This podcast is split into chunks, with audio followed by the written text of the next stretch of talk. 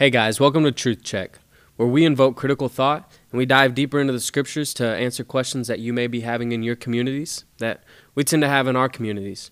My name is John David. This is my buddy Nick. Take it away, bro. How's it going, guys? My name is Nick. That's JD.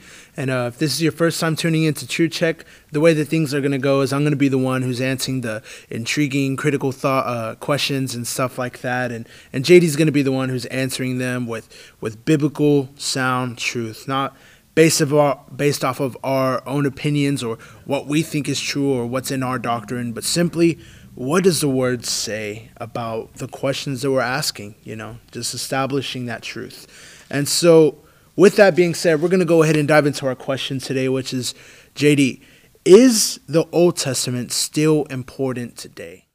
Yeah, man, that's a really big question. And to answer it, I'm gonna go around it, okay? Okay, yeah, go ahead. So I just want to put some, show you how many times the Old Testament's quoted in the New Testament, okay? So the Gospel of Matthew, 96 times. You got Romans, 74 times it quotes the Old Testament.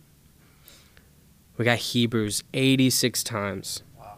Revelations, 249 allusions. So it's alluding to the Old Testament all those times. And Paul obviously is quoting it directly and emphasizing it. So to them, it is foundational, man. Yeah. I mean, it's everything. I mean, you think about scriptures like 2 Timothy 3:15-16, he says, and that from childhood, he's telling Timothy, you have known the Holy Scriptures, which are able to make you wise for salvation through faith, which is in Christ Jesus. All Scripture is given by inspiration of God and is profitable for doctrine, for reproof, for correction, for instructions in righteousness. Obviously, Paul is not talking about his letter. Right. Right? He's not talking about the Gospel of John. He's not talking about the Gospel of Mark. He's not talking about Titus. He's talking about the Old Testament, which is huge. That's what they referred to. That's where Paul is getting his doctrine. Yeah, he's pulling from the Old Testament. So it's completely important. Yeah. It's the story in which Christ Jesus, Messiah Jesus, finds himself in. Not that he can't exist without it, but that it's his actual personal story and his way of fulfilling what was told before, which is God telling his story to humanity, right? Yeah. So it's the backdrop. Without the Old Testament, Jesus doesn't exist, but without Jesus, the Old Testament is irrelevant. He doesn't have any foundation to bring about the forgiveness of sins without the story of Israel. And we this is God's way of narrating his story with his people. Mm-hmm. And whenever he brings about Adam and he brings about creation and then the fall takes place, God's desire is to restore that image, that same idea that he had in the beginning. And that we see that in Genesis 3:15, you know, that the son, the seed will come and crush the seed of the serpent's head, right? Yeah. You know, and we love that. And that's God's way of telling his story and being able to say, this is what's going to happen. And then we see Abraham. Abraham is the one to bring the end of death and destruction and exile, which is what takes place, right? Yeah. But then we see that throughout Scripture, the people that are called are themselves the problem. And so as we progress, we move through Moses and then we move into the Babylonian exile and all these things. The entire time the people are looking for this Messiah, this anointed king, to come and bring about forgiveness of sins, which isn't just personal sin, right, though that is very important as well, but it's this larger picture that God has for the entire world, right? We think of Isaiah 49 where he says, you will be a light to the Gentiles, right?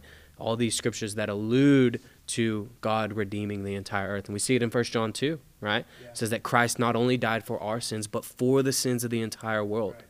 And that doesn't mean that everybody is going to heaven. It's not like universalism. Yeah. But it's that God has started his new creation through the resurrection of Jesus Christ. Mm-hmm.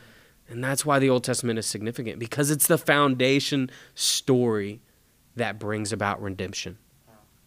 Yeah, man. So I know that's a lot. Yeah, that's a lot to take in. But man, without it, it's You don't know why you exist. If I was to ask you a question, right, I would say, hey, Nick, who are you? Okay. You would start with your story, right? You would tell the backdrop. You would say, well, you know, I was this when I was this young. You know, my parents grew me up this way. And, you know, you would tell this long story to get to the point of who are you?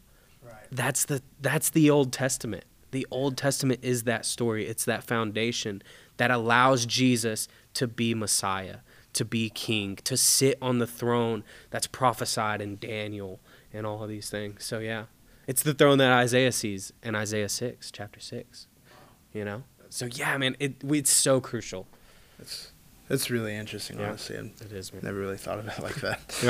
Right. So,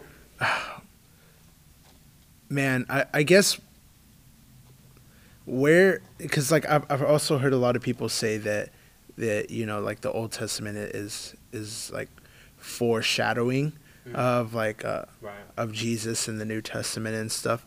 And so I guess, like, do you think it's necessary that God did all these things in the New Testament so that we could see Jesus do it, and I mean see God do all these things in the Old Testament so that we could see Jesus like do the same thing and like fulfill it in the New Testament? Like, does that make any sense? Yeah, like allusions, like alluding to Jesus, like these things are happening. Yeah. Yeah, so a lot of that is what we have is called typological. Okay. So it's a way that he's expressing things that really did take place.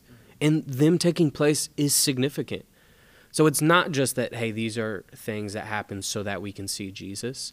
But these are ways that God has interacted with his people, all to, yes, point to Jesus. But they are significant within themselves as well. And when if we don't really see that, we tend to separate from the Old Testament. And we tend to come into a more pagan view and understanding of our Christianity. And it separates us from the story. Because that story has now become our story through Jesus the Messiah. Right, right. And without that, we kind of lose who we are. And I think that's where we're always talking about identity, right? And in this generation, identity's huge. But you don't know your identity unless you know the foundation of your story. And us without knowing the story of God and Abraham and then Isaac and blessing them to Jacob, then to Israel, right? And then the exile from Egypt and all those things, and then them going into Babylon. Without all that understanding, it makes it hard for us to know who we are in Christ, in Jesus, right? Yeah. Because he came to his people Israel. Yeah. And so, yeah, man, those things are very important, and it's hard to get that foundation. It's hard to come back to that. Yeah, that's true. I struggle with sometimes really just getting into the Old Testament and stuff, but at the same time, like you said, like it's important. Yeah, it's vital to know that kind of stuff. Yeah, and it's not just vital to know all of this as a means to get to heaven, right. And these things are not what save you. Jesus saves, right? Right, of course. But the significance of our faith, Dallas Willard says this, and I love it. He says the significance of our faith is not that we have all the right answers, but the significance of our faith is that it integrates us into a reality in which coincides or is in accordance with God's purpose in the earth. So that's the significance of us understanding this. It's not that we line it all up and have a checkbox, right? Yeah. But that we can actually learn to experience God the way that he's expressed himself through Scripture. Yeah. Yeah. That's really good, man. Yeah, bro. All right, guys. Unfortunately, we're going to have to close out for today. That's all the time that we have. We wish that we could talk about so much more. It's just man. There's little so much time, you know. But before we go ahead and close out, JD, do you have any book references, scripture references, anything like that pertaining to the stuff that we talked about today? Yeah, totally, man. So, like, when you're reading the epistles, when you're reading, you know, the Gospels, and you're seeing these quotations, man, go back and read them. Yeah. Go back and read the larger section. When Paul quotes, like, Psalms 110, like, and he just references, go back and read the whole thing. Yeah. You know, Richard Hayes does this. He has a book called Echoes of the Scriptures in the Gospels, or Echoes of Scripture in the Epistles, and he does this. And so those books are really amazing. On the Incarnation by Athanasius, man, these are first 4th century writings. So Richard Hayes, John Goldingay, these people are amazing. And if you have time, use the resources. They're really relevant to this topic right here, man. So yeah, brother. That's good. All right, guys, don't forget to check us out on social media, YouTube channel, and look in the link and descriptions down below for these extra resources that we just listed and everything like that. And we'll see you guys next week.